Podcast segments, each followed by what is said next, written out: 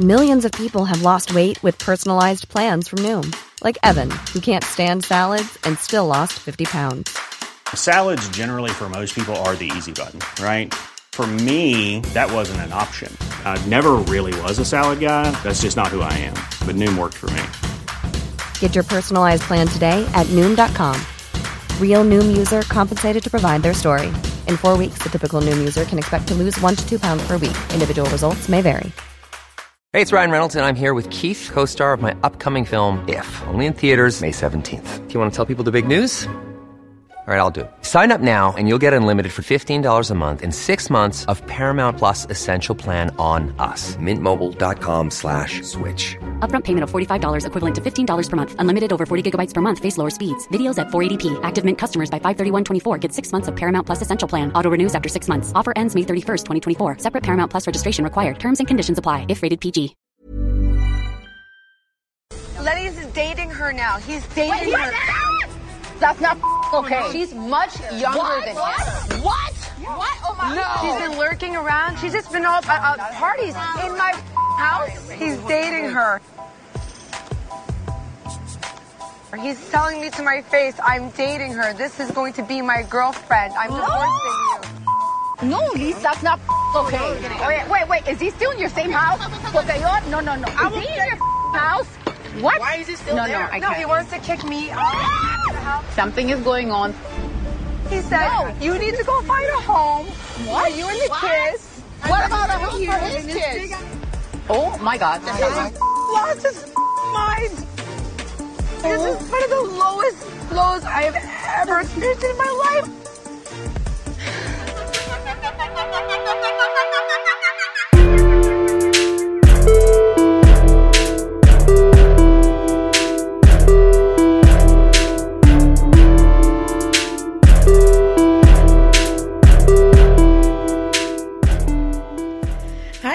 Welcome back to another episode of Everyone's Business But Mine with me, Cara Berry. It is Friday, so it is our Housewives episode. However, uh, our usual Potomac and Salt Lake were not on air, so I decided this would be a great time to do like a crash course about what's going on with the ladies over in Miami. Um, this is going to be for the first six episodes. I wasn't sure if they were airing episode seven uh, over this week, but I had to record this beforehand regardless. So yeah, um, wow. I'm shocked at how much better. This is definitely their best season yet, hands down, bar none. Um, wow. Who thought Uh, Lisa Hochstein would get such a wild, I mean, I, it's an understatement to call it a storyline because it's very much her life, but like, God, who expected her life to be such a mess? And thank God for it. Thank you, Lenny, for doing all of this when cameras were up. You, Lenny, you're an evil, evil man. But thank you for doing this with your microphone on. Thank you. Thank you for that. Um, Larsa, I have to make some statements about Larsa that I never thought I would say. Um, there's just a lot of good here. You know, I'm going to go by my old uh, rules like I did with ninety day fiancé or Married at First Sight, going from least interesting to most interesting. So we're going to start with Marisol, okay? You guys, I don't like Marisol. I don't understand. I think we're really riding high on the strength of Mama Elsa here. I she's got nothing. She's about as empty as those cups that she keeps sucking on, and I can't take it. I, really, like, we don't see much of her going on in the first six episodes, which I guess is why she doesn't have a, a mojito. Um, except she does. She, like, quite literally has a cocktail in her hands at all times.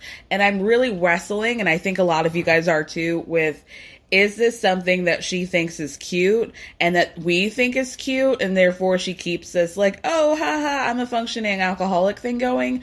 Or is this like something she actually has an issue with and she's trying to make it look cute? I I would be willing to entertain both options. Either way, deeply uncomfortable. Also, it's just like not funny, and not even in a way that's like, oh, I'm being a, you know, crazy coastal elite who thinks that substance abuse isn't funny. No, like, genuinely taking all of it away, taking all of my scruples away. Like, it's just genuinely, I, I she's not funny. She's not a funny person. I don't think she's cute. If, like, I'm now triggered every time I hear a straw, what I call a, a straw scratch, you know, like when you like lift it up and down in the cup. Yeah. And it makes that horrible noise. Get her out of here. No, thank you. What, who is Marisol in this? Li- like, I, wh- do people like actually like her? I don't really talk about Miami much, but like, do people actually like her? Because ugh, let me move on. Next, let's get into Gertie, who I like a lot more than Marisol, but still, like, babe, you don't really have a storyline. We start off the episode, the first couple episodes of the season, rather, uh, with her beef with Alexia, and I still can't really make sense of it. It seems as though Alexia made mention in the same paragraph or sentence uh, a party that Gertie held, because Gertie's, you know, a world-class party planner. She's gotten her face into Vogue at this point. She's, like, living the life as the top party planner in Miami, I guess. But she's got beef with Alexia, because last season, Alexia was going to hire her to plan her wedding, and then things didn't really go... They didn't really work out. Everything just kind of fizzled out. Obviously, we know Alexia didn't end up getting married in the way she thought she did because her mother passed away on her wedding day. On her wedding day, y'all.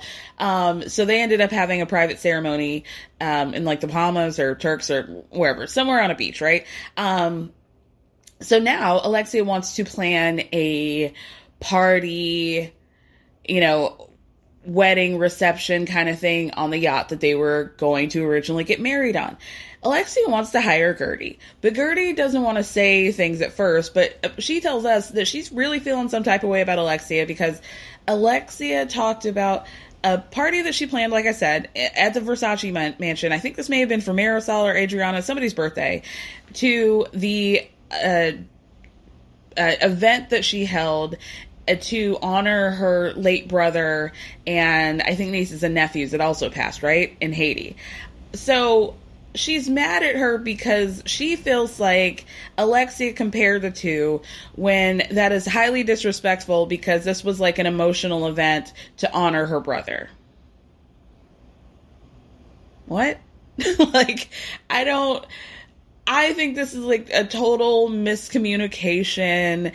I don't even, I mean, Alexia, I don't like, I'm coming to find out, I don't think we would mesh, I don't think we would get along, I don't think we, um, yeah, I, ugh, yikes, we'll get into Alexia, but, um, I don't think that Alexia was trying to be offensive in this thing, and I feel like, if you really were that mad about it, and you thought that she was being disrespectful towards your departed brother, I feel like you would have had more energy to at least confront her about it, or, you know, not like walk around it and then have this like limp conversation about it later. I just don't feel like it was that deep. I feel like she was just trying to be like, oh, let me talk about something. Anyway, moving quickly on to Doctor Nicole, who's actually my fave. I, she's like a candy to me. She's just very even-tempered, you know, just kind of is, you know, gets along with everybody, but like, don't fuck with me. And she always has receipts and she'll always check the fuck out of somebody respectfully. And I like that. And I also think that that's probably why Marisol doesn't like Nicole, because Marisol is a stunt queen. She's a faker. She's a fraud. She's a phony. Um, and you can't tell, like, everything she does that we're seeing on T V is fake to me. Like, you can't tell me differently. That's, that's my opinion, right? But Nicole, I think she knows, sees right through that shit, and is actually able to be herself and be honest. And I think that really pisses Marisol off. So that's kind of why I like Nicole even more, honestly. Last season was Nicole's first, and she uh, kind of made a storyline slash let the ladies make a storyline of the fact that she was in a long-term relationship with Anthony, her boyfriend at the time, but they were not engaged. They were not talking about marriage. They had a kid. She's perfectly fine. Doesn't need the ring on her finger. They'd both been married before. No big deal. A couple of the ladies tried to poke holes in that situation and, you know, act like that was weird or something was going on. But lo and behold, she pops up on this season with a ring on her finger, totally engaged, excited, what have you. You guys do, listen, I really, like I said, I actually really like Nicole, but, you know, maybe it's the Tom Girardi of it all, maybe it's the Giudice of it all, maybe it's the Chrisley of it all, but I just don't understand how Anthony has this much money. How do we have private jet with our business logo on the side money? Like, I don't know. Like I said, maybe it's the Housewife and the Hustler that I special that I watch, but it just feels, I itch a little bit at the idea of a, a lawyer having that much money. Just something in the milk ain't clean with that with me. Like, I know that they make good money, but I also know that there's like a cap where it's getting weird. And with me, it's getting weird with Anthony. And I'm just nervous. Like, I hope that he is actually, all of his uh, money is financially solvent and we're not going to have to release any tax returns. And, you know, listen, Nicole seems to be doing well on her own. I just, you know, I, I'm concerned. I'm concerned. And I actually like Anthony too. I think they're like a good couple, a hot couple. They're a threesome couple, you know, the kind of couple where you see them and you're like, oh yeah, I bet they have good sex. Or like, oh yeah, like if they were to ask me to have a threesome with me, like I wouldn't be as creeped out, you know. I'd be like, oh, that's like actually a compliment. Probably not going to do it, but you know, thank you. So another issue that Nicole seems to be having is with her dad. This is something that we saw last season where he embarrassed the fuck out of her by showing up to a lunch pissy drunk and being like, I'm, I'm totally sober, Nicole. What are you talking about? I'm fine. Pissy, right? And embarrassed her. Like, so sad. They'd had a contentious relationship. She had been trying to make it work. This was going to be the conversation in which that was going to happen, but no. The man is full, he's forty proof at this point, and, you know, things just seemingly went downhill from there, and they're not really talking. So we see a lot more of Doctor Nicole's mother, who's trying to facilitate the relationship between Nicole and her dad. Even though they're divorced, they still have a very close relationship, I guess. Um, so, yeah, not great. Not great. First, she encourages Nicole, you know, I think you should have another conversation with your father. Nicole then tells some of the ladies about the situation, and Alexia has some pretty strong opinions on the whole thing. She, at one point, calls her a snotty little daughter, a snotty little girl or something. And Alexia just has very old school values. The very, especially when it comes with parenting, of just grin and bear it. These are your parents. They brought you into this world. You need to respect them at all costs. It doesn't matter how they treat you or what they say to you. Just take it on the chin and, you know, keep them in your lives. Now, granted, Alexia is also coming from a place of both of her parents have passed away, and, you know, you just never know how much time you have with your parent. And, you know, that is completely fair and valid. However, to call Nicole a little brat because her dad's a fucking asshole is truly something else. Like, we also have to understand that we need to protect our peace. We need to have boundaries, and not everybody's good for you, even if they're your parent. Some people are toxic and they don't really deserve to be in your life at a certain point. And I think that this is what's happening with Nicole and her father. So we see another conversation. So Nicole's mom tells Nicole, encourages her to talk to her father, but then we find out that Nicole's mom actually had the conversation with her dad, was like, hey, I talked to Nicole, here's where we're at, right? Ooh, this man. Her mom starts off by saying, you know, we talked, he's definitely open to reconciling, but he has a couple of stipulations. So her father said to her mother that he's willing to change some things about his life, but he's not going to change who he is at all. Don't ask me, not going to happen, never going to happen. And at this point, his happiness and his life comes first, and he it doesn't really care about that. If if anything's in the way of that, he's not interested. He's also got this girlfriend that Nicole apparently doesn't like and doesn't want to have around. And so now he's put his foot down and gave her an ultimatum of, if it's going to be an issue with her coming to family gatherings, don't worry about it. Neither of us are going to be there. So all of these rules, all of these rules. So Nicole says in a confessional that her dad would intentionally leave her out of things. Like, growing up, she has a brother. The brother would get to go to the Super Bowl every year, but she would like, he would just give her crumbs. And so this is like a long-standing situation. Whatever the hell's wrong with her dad, cut him loose. This is rotten fruit. Just cut it from the vine. Not good. Not good. And that really fucking sucks. That really sucks. But, you know, it is what it is. He's clearly made his choice. He's made his choice that his uh, son and his ex-wife, seemingly, and his girlfriend are all more important than his relationship with his daughter. Um, because, frankly, I mean, let's be real here. It's easier that way. Like, it's easier for him to continue to be an asshole than to have to confront the fact that he was an asshole. You know what I mean? You know what I mean? Like, to, he could to in, in in order for them to have a healthy relationship, he's going to have to admit a lot of things about himself and how he treated her. And so it's just better to just keep the wall up and be a dickhead than have to realize and take accountability for yourself. So fuck him. I got one middle finger up right now. All right, let's move on to Adriana, who I also don't particularly care for. She also just comes off as very fake to me. This really sucks. This sucks. I feel like this is the issue that I really had with Miami, is that I, I'm fine with a loathsome, unlikable person on television, but it has to be a certain kind of dislike. Like, I dislike Ramona as a person, but she's enjoyable to watch if I compartmentalize it as a housewife.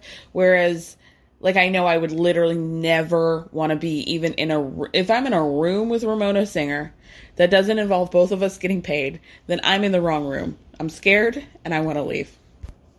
But something about Marisol and Adriana, I can't even enjoy watching them on television. Like, I just, I don't want to kick it with them in real life. I don't want to kick it with them on my couch in my living room. So, anyway, let's get into what Adriana's up to.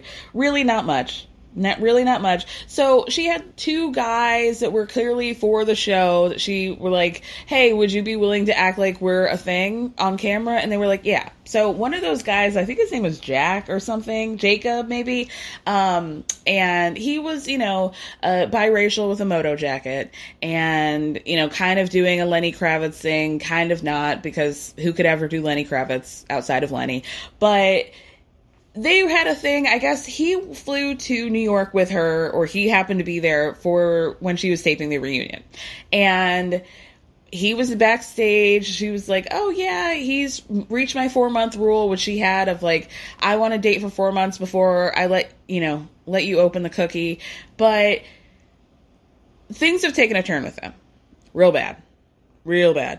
Uh, apparently, after New York, he flipped the switch real hard and ended up posting this very unflattering picture of her. I guess the before and after, the the before being, she says this was right after she had gotten a divorce, so I guess that meant she looked really bad. I don't know.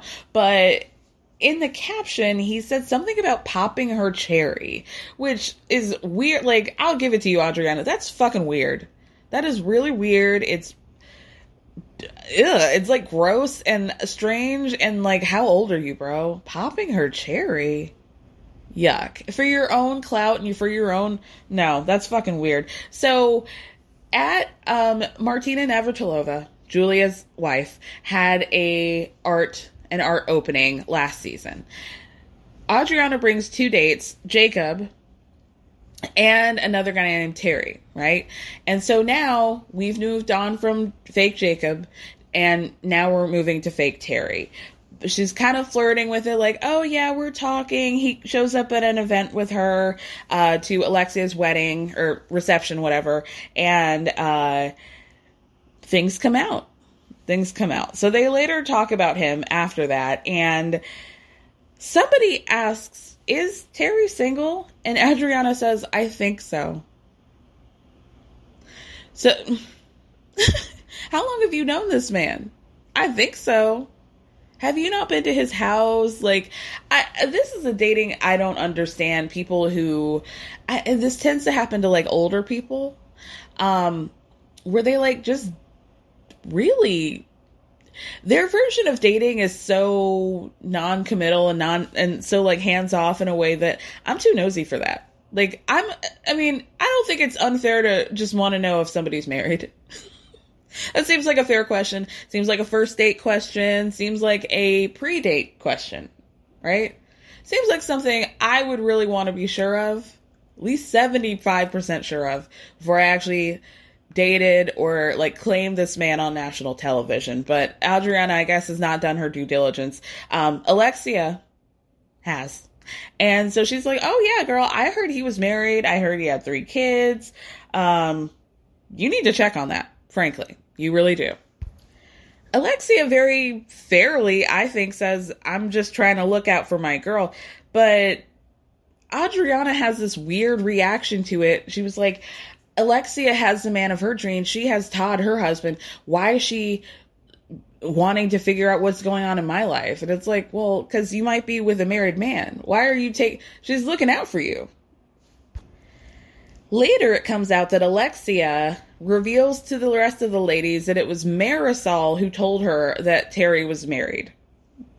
We don't really find out. I guess this is going to be addressed at some point later in the season.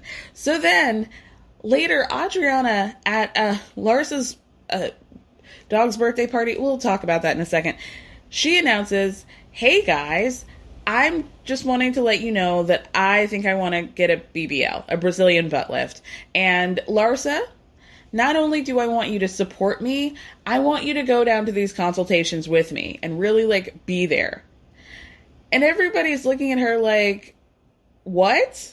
Because as we remember, recall, Adriana had a lot to say about, um, Larsa's ass and how unnatural it looked and how it looked like the planet moon and all this nasty stuff. But now you're interested in getting a B B L and you want Larsa's support. The girl that you clowned on.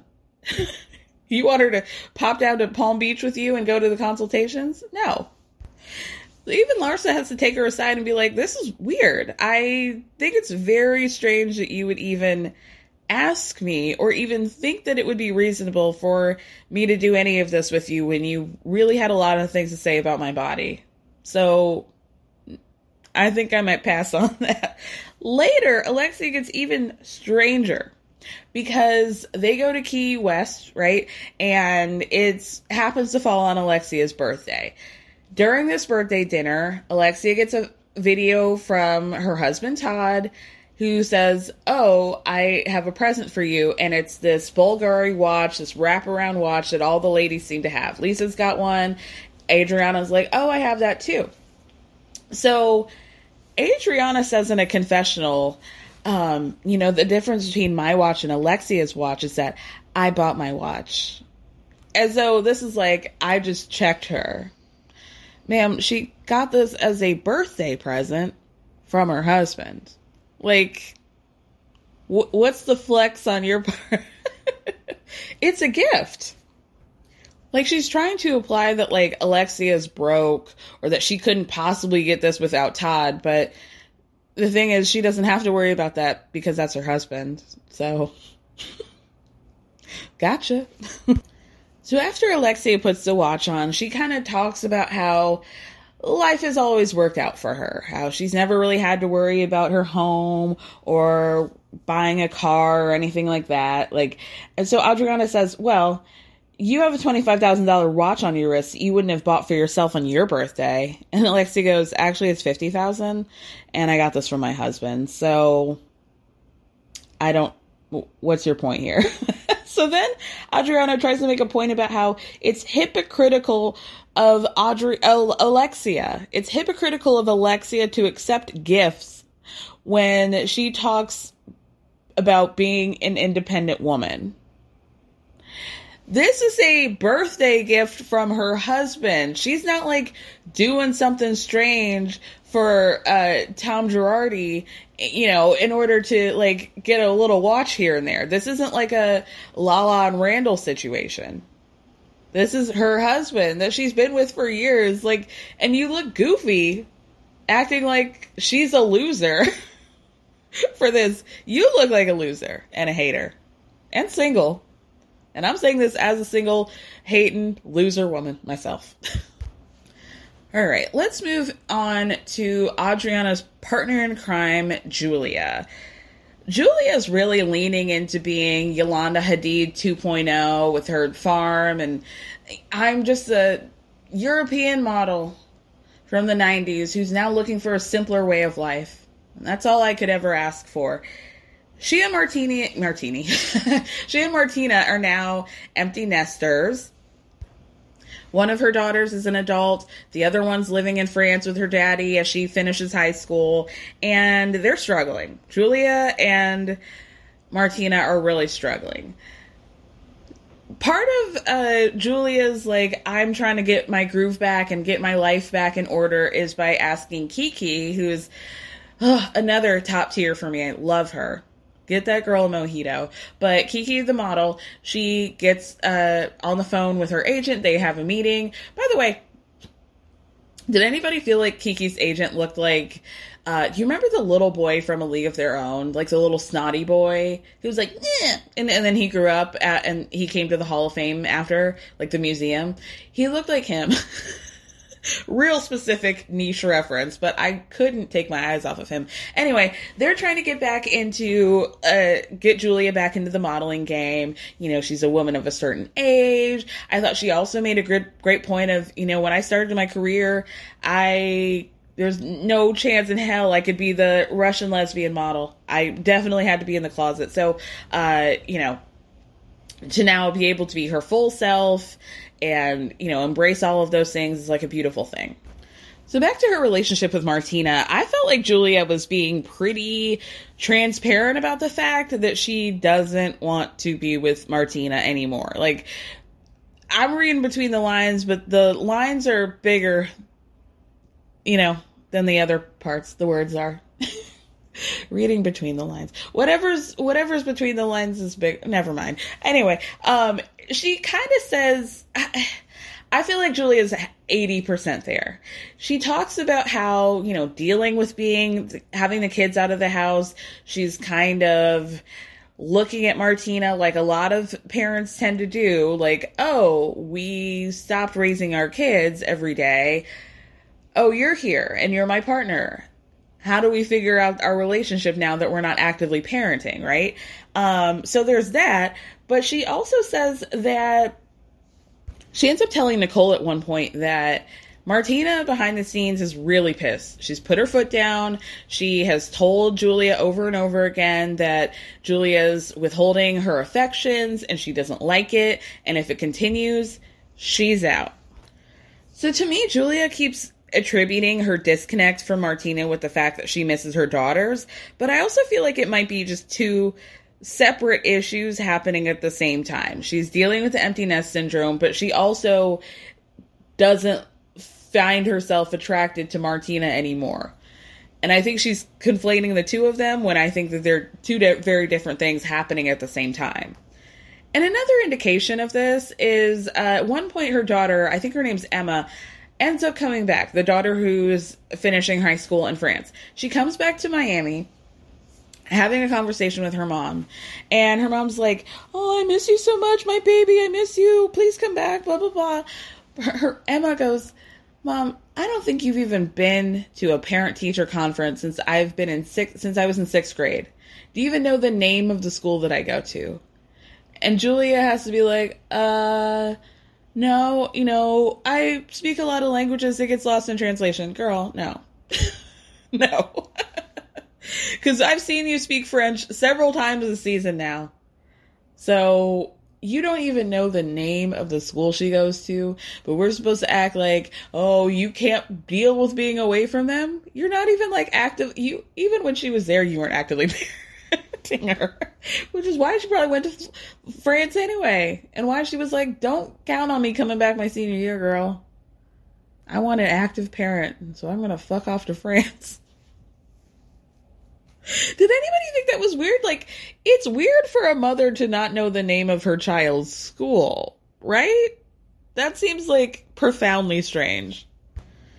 So, first of all, Julia's getting it in the beginning of the season from Larsa because there was some sort of Instagram exchange in which Larsa called Julia weird, but they end up making up.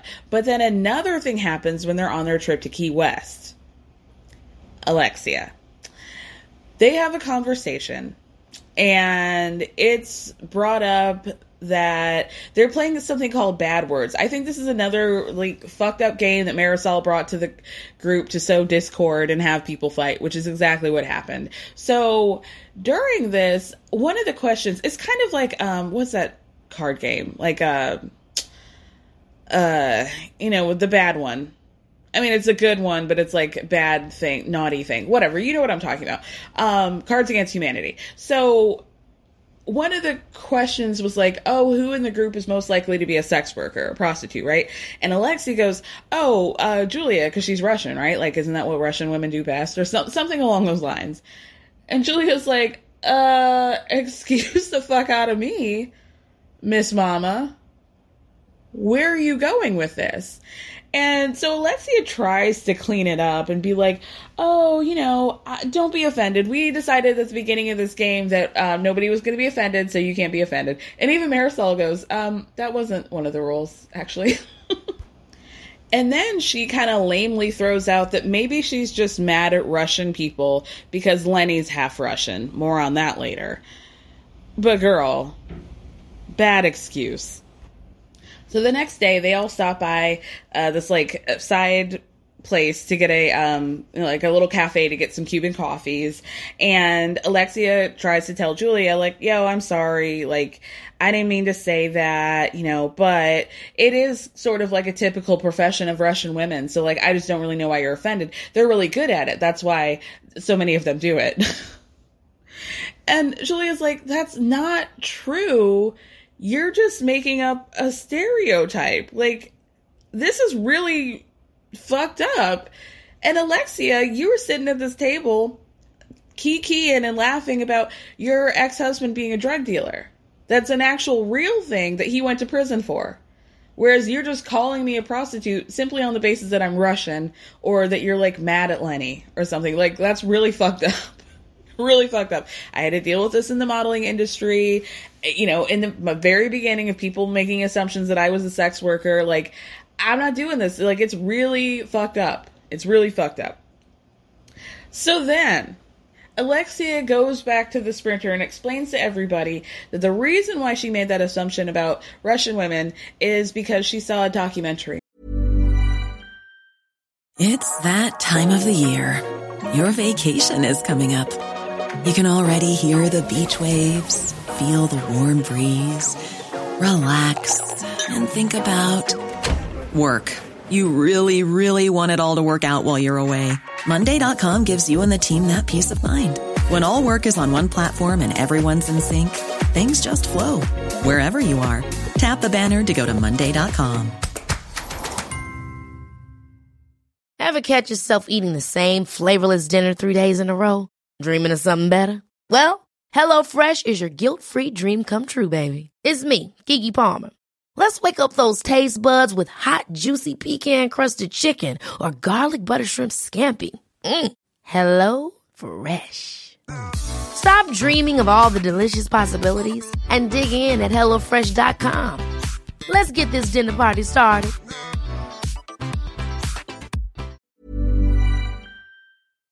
This episode is sponsored by BetterHelp. As we all know, when it comes to everyone's business, I like to mention it all, but when it comes to mine, I like to keep things a little bit closer to the chest. But that method doesn't always work when it comes to your mental health, and we all need a way to purge and get it out. Therapy is a safe space to do that and to figure out how to work through whatever's weighing you down, by learning positive coping skills and all the tools you need to help you be the best version of yourself. BetterHelp is entirely online, designed to be convenient, flexible, and suited to your schedule. So you can just fill out a brief questionnaire to get matched with a licensed therapist, and you can switch therapists at any time for no additional charge. So get it off your chest with BetterHelp. Visit BetterHelp.com slash Everyone's Business today to get ten percent off your first month. That's BetterHelp, H E L P dot com slash Everyone's Business. She saw a documentary about uh, women, Russian women coming to the United States and intentionally hooking up with men and getting pregnant so that they can get a green card. So that's what the information that she's running on. So Adriana sticks up for Julia by being like, oh, well, there's a documentary on Netflix called Cocaine Cowboys. Should we talk about your husband? I mean, what Alexia said was just like, ooh, straight up Trump twenty twenty-four talking points. See, like, you're not allowed to be offended. I'm just making jokes. Why can't you take it? Um, oh, oh, but then constantly moving the goalposts. I'm mad because of this. Like, I'm just painting broad brushstrokes about Russian women because I'm mad at Lenny being half Russian. Girl, what? This woman is on a trip for her fifty-fifth birthday. Weird. Let's uh, talk about Alexia while we're on her. So she, uh, we find out, had gotten married by the premier three months prior to Todd in a private island wedding. She's like, we should have done this years ago. Really, she's really happy with him. Like I said, she decides to have this bigger kind of reception party on the yacht that they were going to get married on originally. And I will say it was cute. I really don't care about weddings very much, but I will say it was really cute that Todd did a speech and he talked about the first time he met Alexia, how she gave him a business card and how strange he thought that was and how um, he pulled it out and he had kept it all these years. And even she didn't know. Isn't that cute?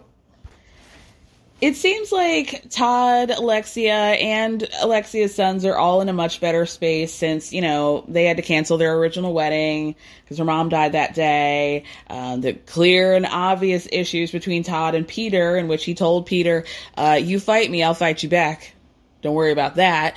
Uh, he went off on Alexia for her parenting of Frankie, who has a traumatic brain injury, who she basically, or Todd rather, was basically like, you're not a, an active enough parent. Frankie should be way more ahead in terms of his therapy, but you're not doing shit for him. And Peter, you're fucked up because you gave Frankie some weed and he ended up passing out or something. And it was a whole situation. But I guess they decided love wins. How you come back from calling me a bad mama, I don't know. I mean, I'm not one, but I just can't imagine you be my soon-to-be husband being like, you are a terrible parent. You don't do shit for your kids, and they're suffering because of it. Woo! Woo, okay. This man dead ass was like, right up. Peter, I will fight you. Don't come for me. Because I'll settle this like a man. Like, he was really, like, ready to engage in fisticuffs with your older son. Uh, girl. So, speaking of Peter, Alexia's dealing with a situation because the news came out between seasons that Peter had gotten arrested for misdemeanor, misdemeanor battery with uh, his girlfriend. So Alexia says that the situation was that Peter, Peter's had a lot of struggles with uh, substance abuse. He's been arrested before, um, I believe, for domestic violence against uh, ex-girlfriends. I don't think this is new to him. He's been in trouble, and he's been having issues with his sobriety. So, um, Alexia paints this as, this is Peter being a good boy. He's on the straight and narrow. He finds himself in a situation in which his girlfriend is wasted and trying to get in the car. He's trying to prevent her from driving. It's starting to escalate. Alexia says that Peter calls her and says, yo, I need you to be here because I feel like this might go left. And it did. So he ends up getting arrested. He ends up getting these charges against him.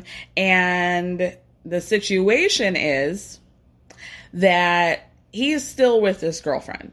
And so now it's bad because Alexia definitely does not think they should be together, but he's made his choice and she doesn't want it to affect her relationship with Peter. she meets up with Peter for lunch, and Peter looked uh, sleepy. Sleepy. He said that he had been up since one o'clock that morning, but I don't know. He seemed at times very wild-eyed and also like he was about to pass out at the same time. We'll move on. They have a conversation where Alexia says, you know, like, I just don't want anything to come between our relationship. In the past, with your grandma, my mom, she didn't approve of your dad. She knew, like, Herman. She doesn't like Todd, apparently, or didn't like Todd. And basically every major relationship that Alexia had, her mom didn't approve of, and it caused a great strain. And she's like, I don't want that to happen with us. Peter says, I don't want it to happen with us either, but I need you to know that this already has been happening. With all my girlfriends, you've been an issue. It's been a problem. Uh, between me and my girlfriends, and like, I can't do that. I don't want to do that anymore. And, you know, you need to stop being really defensive about me and my relationships. So, ugh, you know, Alexia, this is not a good season for her. Uh, you might want to take this watch and go.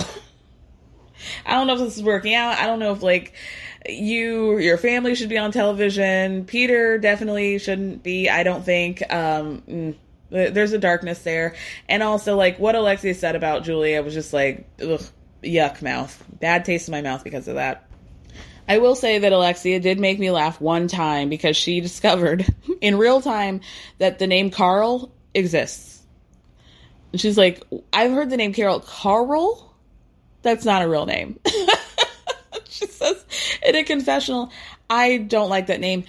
Look at how many faces I have to make to make the form the name Carl. Ew. She lived her whole life and didn't know that Carl was the name. That really killed me.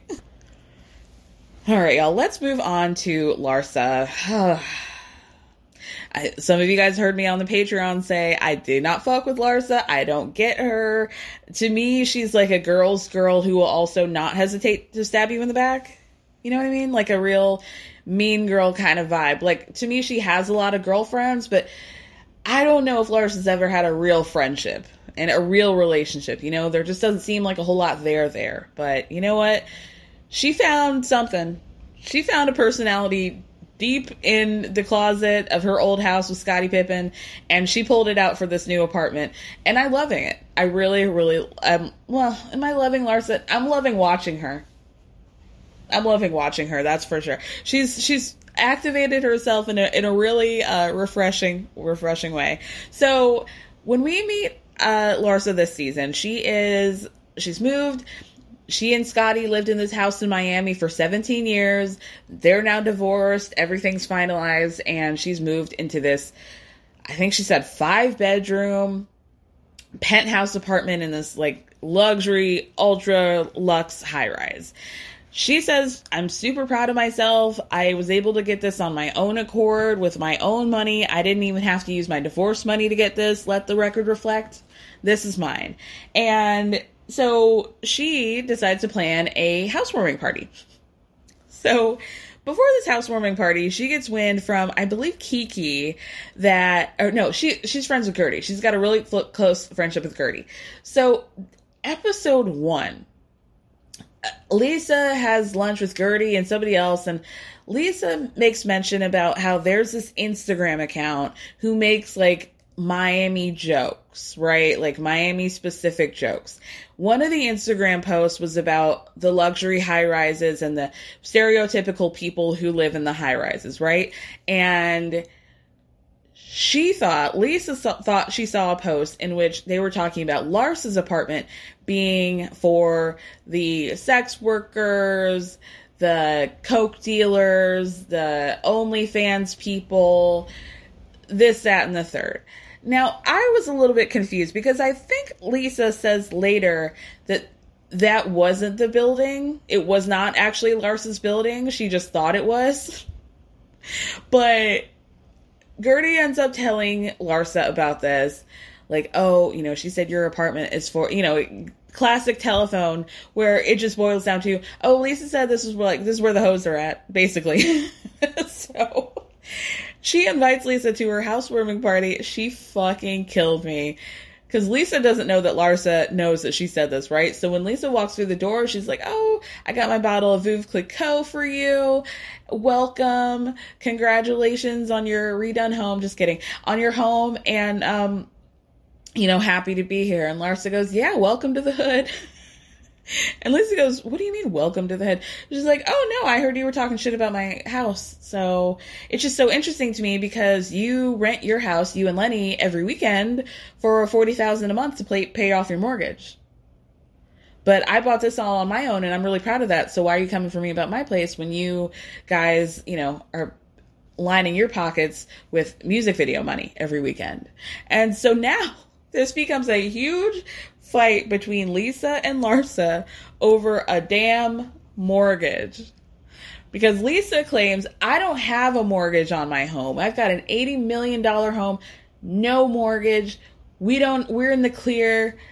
Don't come for me. I don't have a mortgage. I don't have to rent out my place. Now, having a mortgage and stuff is public information. So why Larsa has it, I'm not sure.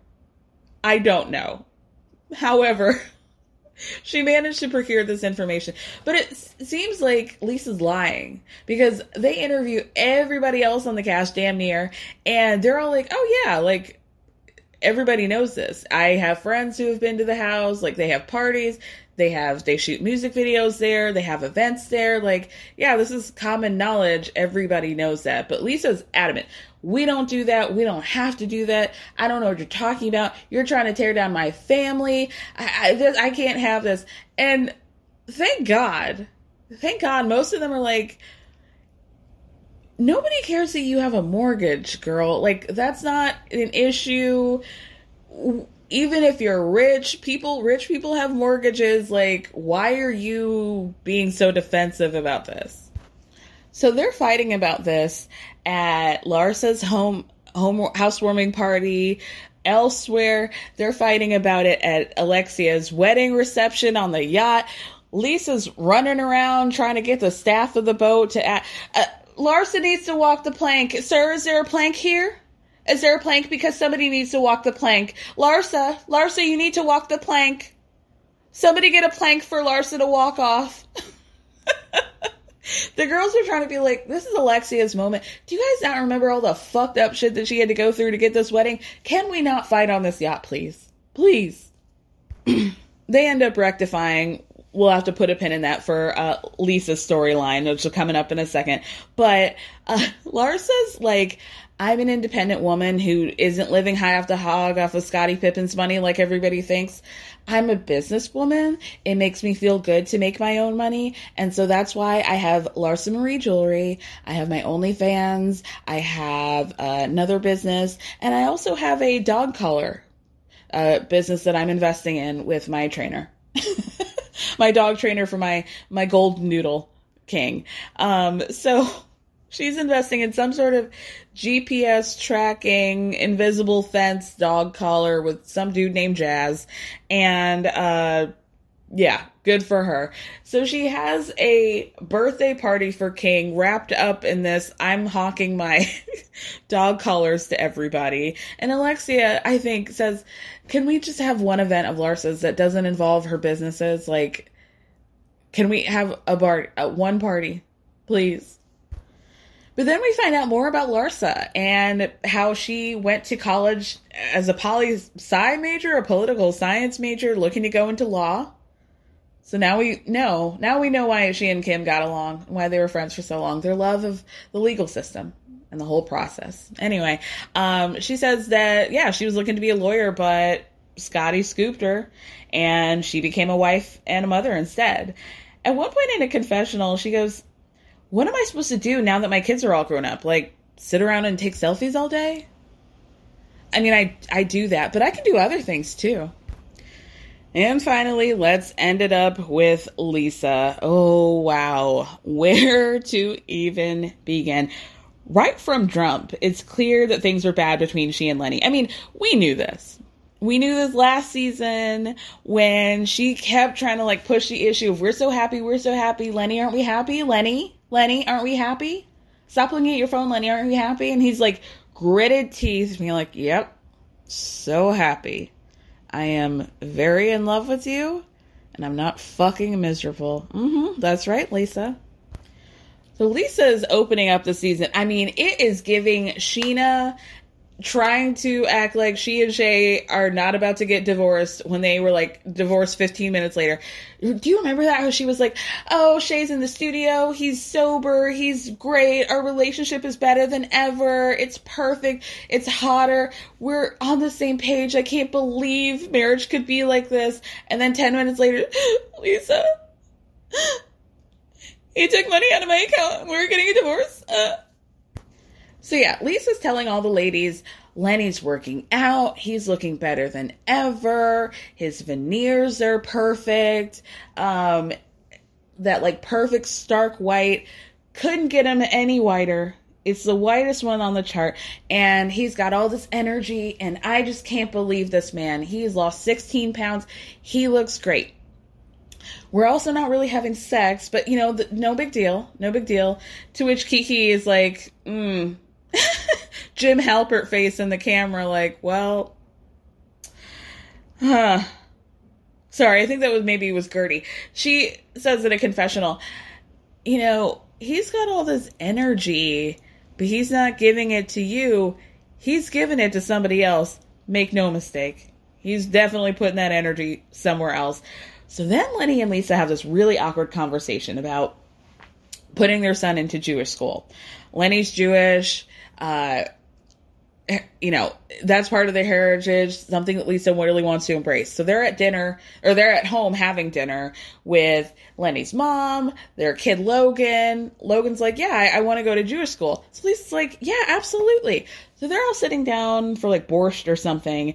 But first they wanted to, they have a, this like very bougie glass uh wine cellar, right? That you have to do a key code to enter into it or something. So Lisa's trying to get wine for the dinner, but the key code's not working for whatever reason. So Lenny's trying to get it fixed. So they're sitting down and um oh, thank God they had emergency wine somewhere else in the in the wine refrigerator in the kitchen. So fear not. But Lenny's able to, like, I guess he's like reaching out to the guy about the tech of it all, and he's like, "Oh, so Lisa's trying to say we really need to consider getting Logan into Jewish school." Lenny keeps looking at his phone. Lenny, I'm talking about something that's very important here. Can you put your phone down? Oh, well, I was texting with the uh, the wine cellar guy. I was just letting him know that we got it open. Didn't you want to open? Yeah, okay. Awkward. Very, very awkward, right? So then Lisa calls Alexia. They do a FaceTime together, talking about like the family finances. She's still harping on this mortgage thing. We don't have a mortgage. So she tells Alexia, I do our family's finances. I know what's coming in and out. I, you know, if anybody knows about who has a mortgage, it should be me. But uh, Alexia is like, mm-mm. I feel like Lisa's very much in the dark about her situation with Lenny. Like this, things aren't adding up. So then we get to episode three.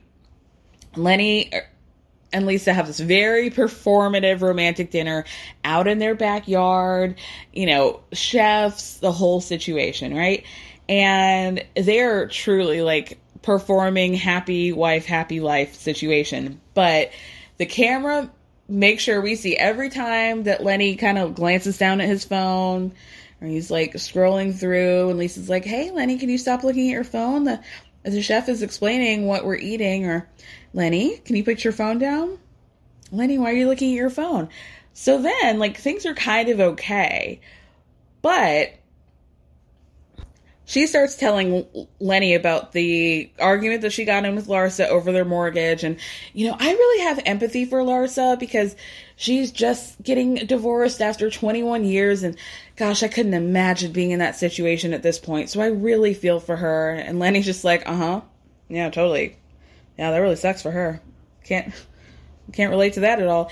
So then Lisa says that what she failed to mention in all of this, uh, mortgage conversation because it got too crazy, was that they have a home equity line of credit open. So Lenny says, yeah, I just opened that three or four years ago thinking it'll just be like a little nest egg in case we need to dip, dip into it. But I haven't touched it. We have a zero balance on it. I haven't taken any money out of it. But then things take a turn at this dinner because somebody rushes out and tells Lisa, your nanny just slipped and fell. I think she broke her arm. So, you know, they're going, they're rushing back into the house. And I think she ended up saying that she slipped in the tub. But, uh, so they're like, they're like trying to figure out. Now, Lenny's a doctor. Let's make this abundantly clear before we talk about this. So Lisa is like, I need to call nine one one. Let me call nine one one. She gets her phone. She's like trying to call. And Lenny's like, no. We're not calling nine one one. This is not an ambulance situation. She just broke her wrist, maybe. He didn't even really go look at her, this doctor. I know he's a plastic surgeon, but you have to know basic first aid, right? Cold as ice. Cold as the ice he told her to get for her wrist. So he's like, listen, we're not going to call the ambulance over nine one one. She can just call an Uber. We can have somebody take her, something like that. But we're not calling, this is not an ambulance situation. Just put some ice on it and get her to the E R. So he like wants nothing to do with this situation. Like I said, he's not even, she's like, this lady's behind the door. So we never really see her. We see Lisa kind of go back there, but Lenny, I don't think really ever attended to this woman at all. So Lisa's like, you know what, Lenny, don't worry about it. I'll figure it out. And also, like, how fucking cold is it to be like, we'll call her an Uber. So now she's got to sit there and wait. Lisa's even trying to break the fourth wall by being like, hey, um, somebody production, do you, can you guys take her to the hospital? Like, somebody? They're not responding to her. So she tells Lenny to just leave. And so they're standing, like, by the kitchen, right? Where the chefs are working on their food.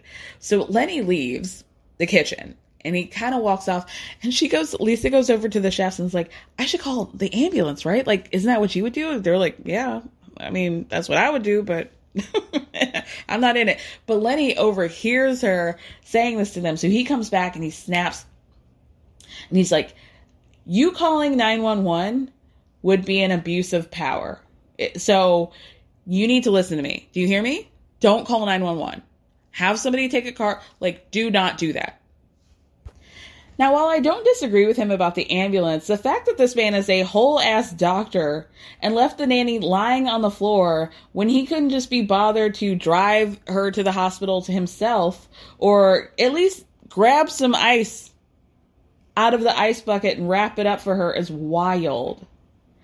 And if all that evidence wasn't enough, that things are fucked up between Lisa and Lenny, she announces that they're definitely about to get divorced because she's planning a um, new beginnings, good vibes party.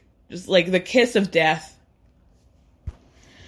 So episode four ends with the hot mic moment to end all hot mic moments. Like, I thought I knew all of what was said, and then watching this episode, I was like, oh damn, I didn't hear all that. This is even more shocking than I thought. So they're having this new beginnings, good vibes party. She's making Lenny wear a matching pink top with her. They're taking pictures. Lenny, put your arm around my waist. Please make it look like we're in love.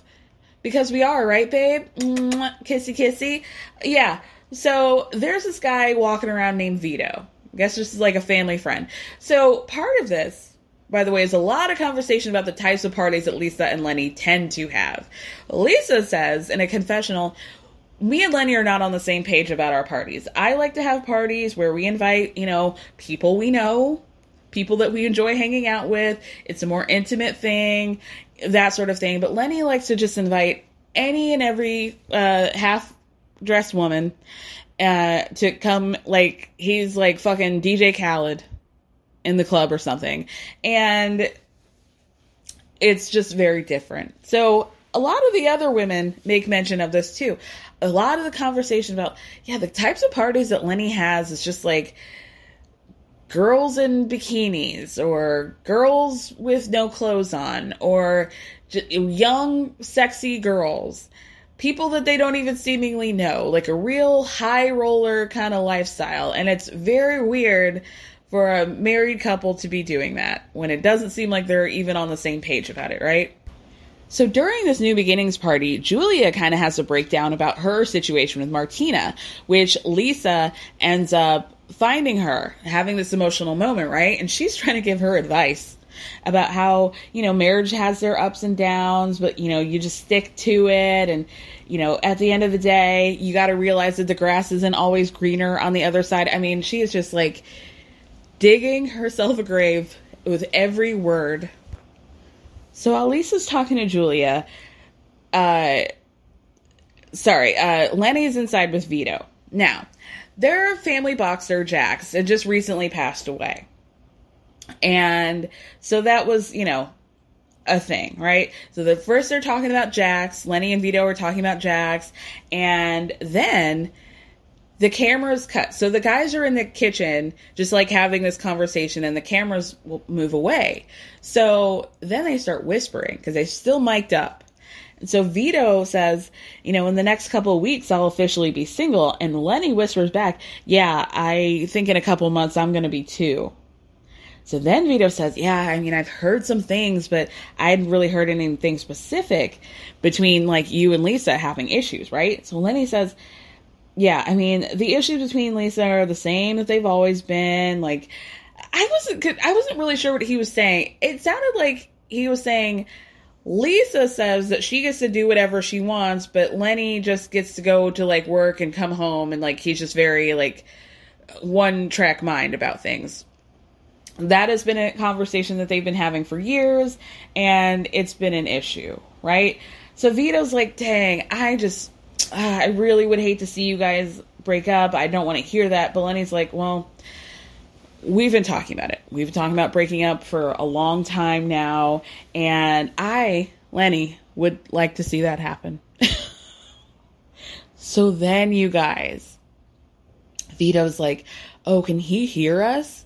And the he that Vito is referring to is Logan, Lenny and Lisa's son, who's in the room as they're having a conversation where daddy's talking about, I want to leave mommy. So Lenny's like, oh no, he's playing his video game. Like, don't worry about it, whatever. Right. Um, so then they keep talking. They keep talking. Oh my God. So then Vito asks him, are you still sleeping with Lisa? He's like, no, no, no, not happening. And then he says, I can't really, because at this point it would be considered cheating on the person that I actually care about. Ah! A knife to the fucking kidneys, as Cody Brown so famously said. So Vito asked Lenny, does anybody know about this woman? He's like, no, no, no, nobody knows. Not a chance. But then Vito's like, oh shit, are you mic'd up? And Lenny goes, yeah, that's why I'm whispering. Lenny. Dog. So the ladies have been suspecting that something's going on with Lisa, but then Nicole has a party on her boat. Lisa's supposed to go, doesn't come up. They're waiting for her. She's not answering her phone, doesn't show up. Then Lisa planned this trip to Key West with the rest of the ladies, right? This is her trip. And they decide to, Nicole decides to get her husband or fiance to fly them down. It's going to be a twenty minute flight. They can skip the traffic. So most of them are on this flight. They're waiting for Lisa. thirty minutes, an hour. They're waiting two hours. Anthony's getting pissed off. Like, this is my plane. I, I, I I'm a lawyer. I'm not like here just carting you guys around. I got shit to do. This is really disrespectful. So Lisa ends up on the plane. Things are very strange. They get to Key West, and at one point, Lisa's on the phone with her nanny saying that, like, the nanny's sick. So the nanny, the first nanny, O G nanny, has broken her wrist. So they've, like, tried to find replacement people, but it hasn't really been consistent or working. So now she's getting a phone call from this, like, de facto nanny who's like, yo, I'm feeling sick. I really need to go home. So Lisa's now like two hours away, three hours away, trying to figure out uh, childcare for her kids. She ends up calling Lenny, who says, you know, I'm trying to figure something out, but you might need to come home after work and take care of the kids. And he's like, Yeah, yeah. But, you know, I've really got this tennis match that I want to do. So, you know, if I have to, I'll come home. But really, if you could work on finding something, I would really, really prefer that. And so Lisa's like, yeah, I am, but I'm calling you to let you know that that's probably not going to happen. You're probably going to have to watch your children, and you probably should. Like, I truly cannot believe you're making such a big deal about a tennis match when our children don't have childcare. And he's like, yeah, no, no, I'll definitely be there. What I'm just saying to, to you is that you need to find literally anybody else, because I really want to do this tennis thing. So now Lisa's really pissed. She starts crying, like, I cannot believe you're saying this to me. Fuck the tennis. Be with your kids. So she gets off the phone. The ladies are by the pool. I mean, it, hilarious moments. We got to set the scene. So there's a pool, and they're in, like, by the way, a, a, a location that is, like, very Key West. Like, it's giving old people. I saw, I think, one woman, two women had to share a room that had two twin beds in it. Like, these are hotel rooms, like a little condo situation. I even feel like the Housewives of Potomac could be like, mm, it's a little.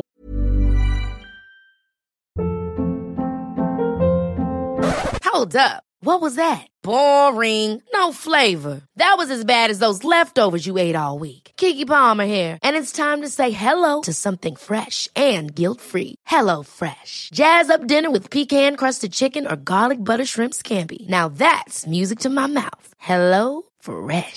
Let's get this dinner party started. Discover all the delicious possibilities at HelloFresh dot com.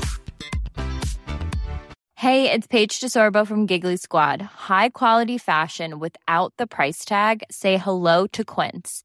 I'm snagging high-end essentials like cozy cashmere sweaters, sleek leather jackets, fine jewelry, and so much more. With Quince being fifty to eighty percent less than similar brands. And they partner with factories that prioritize safe, ethical, and responsible manufacturing. I love that. Luxury quality within reach. Go to quince.com slash style to get free shipping and three hundred sixty-five day returns on your next order. Quince.com slash style.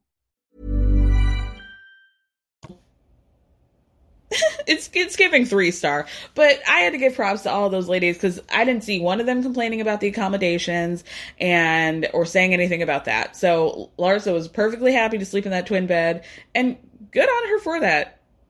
I, I appreciate a team player. Um, but anyway, so the ladies are by this pool, right? And there's like a bar situation on one side and a cabana situation on the other. So they had on the bar all this food set up, sushi, drinks, whatever. And most of the ladies go and grab their food and go over to these cabanas. So Adriana and Julia were kind of the last people to get to the food. So they're like, you know what, let's just sit over by the bar, eat our food, you know, put something on our stomach, and then we'll go back and, and talk to them in a second. We'll go and join the ladies later, right? So Lisa comes out, and she's like fully, like, it is clear that something is going on. So she's like, you know what, you guys, I'm not happy, okay? Things are really going on behind the scenes with my relationship. And I just like, I think that, I think that this might be the end. Things are not okay. And so they're like, what's going on? Like, I think we're getting a divorce. Is there another woman involved? Yes. And Alexia, Alexia, I knew it. I knew it. I knew it every time. Get her ass. Alexia was so pissed. She was like, we need to get this man. They're all telling her, do not leave your house. You better go to that house and do not leave, because he will try to kick you out, change the locks, bitch. Claim, stand your ground. So Lisa, now that she's letting it out, she is just hitting one bomb after the other. There's another woman involved. He's dating her. He's calling her his girlfriend. She's been lurking around for a while now, coming to our parties, showing up at our house, hanging out. Then Lenny's trying to kick us out, telling me to find a house for me and the kids. Otherwise, if they stay at their house, they will all be a party, a front row seat to his new relationship with his girlfriend, kids included. You can all get it, bitch. So Lisa breaks it down by saying that in a confessional at their Good Vibes party. That was that took place on a Saturday. Something was weird on Sunday. Monday, Lisa confronts Lenny. What's going on? You're acting weird. And he's like, I want a divorce. And then to top it all off, Lisa pulls up her phone and reveals that this woman is still following her on Instagram at that moment. And then Lisa says that she called this girl and was like, yo, I heard you're with Lenny. And the girl was like, who'd you hear that from? And Lisa said, from Lenny. And she had to be like, well, you need to talk to your husband about that. And this bitch is still following her on Instagram, even after she called her and confronted her about sleeping with her husband. Unbelievable. And if you think that would be enough, it's not. So keep in mind, Adriana and Julia are still at the bar. And they're seeing all of this commotion happening, thinking that the girls are getting into a fight. So they're like, mm-mm, we're not going to be over there. Let's just finish this sushi and uh, have a good time, because we're not, whatever drama's happening, we don't want to be part of it. But finally they go over there and they're like, what's going on? They notice Lisa's upset and Adriana goes, don't tell me you're getting a divorce. Oh my God. Okay. So then shit gets crazier. I cannot believe this. So later that night, Lisa's on the phone with her mother-in-law, Lenny's mama, Marina. Lenny's mother. This is Lenny's mother that she's talking to. Marina, we find out, came to the house, to Lenny and Lisa's house, to, like, watch the kids, make sure everything's okay, you know, smooth sailing while Lisa's gone and while all of this upheaval is happening in real time, right? She says the Rolls Royce is gone. She's on speaker at this point. The Rolls Royce is gone. Lenny kicked us out of the house. Y'all, Lenny kicked his mother and his two babies out of the house. So she's trying to figure out what's happening. The Rolls Royce is driven by a driver, as we find out. So then Marina's noticing this Rolls Royce is gone. The Rolls Royce pulls back up and Marina happens to notice there's a woman in the back seat. So now they're all figuring out that Lenny was trying to use this, this probably this tennis uh, match that he was having was actually inviting this woman over to his marital home so that he could play happy family with her. This is the fuck weird. Like, as a... Now, now listen, I make no mistake. I feel like it's kind of a sixty forty thing when you're cheating. Maybe even seventy thirty. If you're the married person, if you're the person who made a promise to be monogamous with somebody, it's on you to keep that going. It's not really on the person who you're cheating with. That's just my opinion.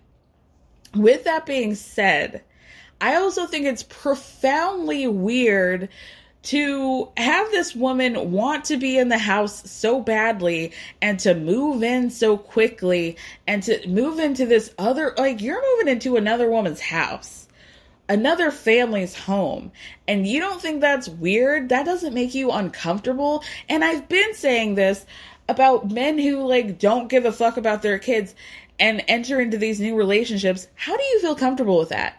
And how do you, like, if you want to have kids, not think or worry that you're going to be next, that you're going to be the next woman who's being kicked out of her house while you're on a girls' trip and your kids don't have any childcare? Like, this is downright cold behavior, and nothing about this is romantic to me. Like, that's weird.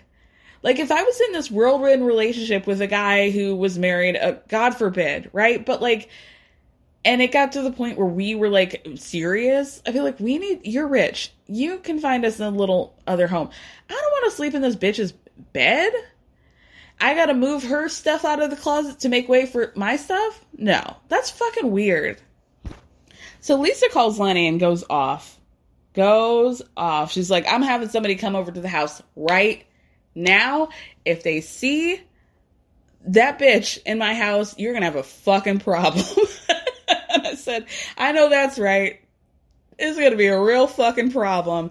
Um, then Lisa tries to get her nanny to get messy with her. Because now we're finding out that uh, Lenny has told the nanny and the kids to stay out in the guest house while he is, like, chasing this bitch around in the main house. Lisa's trying to get her, I need you to go into the main house, go into that bedroom and see if anything's there. And then Nanny's like, listen, girl, I, not in my job description, not in my job description. So this brings me to the last and final and funniest thing that Gertie said.